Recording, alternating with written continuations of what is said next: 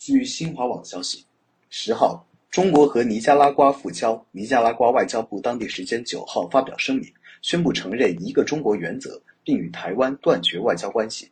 这是一个顺应大势、合乎民心的正确决断，站在了历史正确的一边。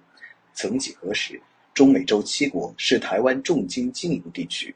二零零七年，哥斯达黎加成为新世纪第一个同中国建交的中美洲国家。促成中哥建交的搁前总统阿里亚斯坚定认为，与中国建交是无比正确的选择。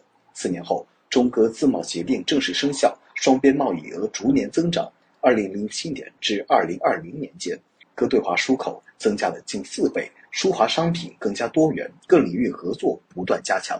继哥斯达黎加的正确选择之后，巴拿马、多米尼亚、萨尔多瓦、萨尔瓦多相继与中国建立了外交关系。洪都拉斯总统候选人西奥马拉·卡斯特罗也在竞选期间表达了与中国建交的意愿，这再次表明一个中国原则是人心所向、大势所趋、势不可挡。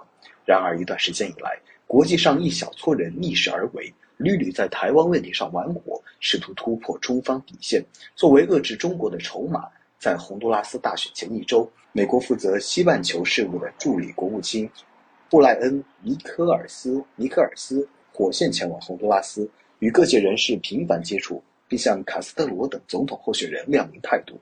美国希望洪都拉斯继续保持与台湾的关系。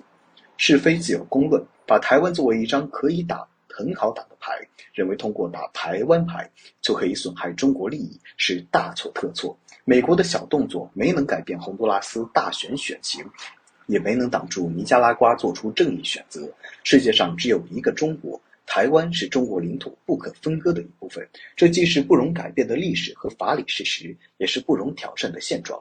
如今，尼加拉瓜成为世界上第一百八十一个承认和支持一个中国原则的国家。在美台勾结不断，在台湾海峡搞事的大背景下，尼加拉瓜的抉择魄力更加令人钦佩。于尼加拉瓜而言，与中国站在一起是正义的选择，是利国利民的选择。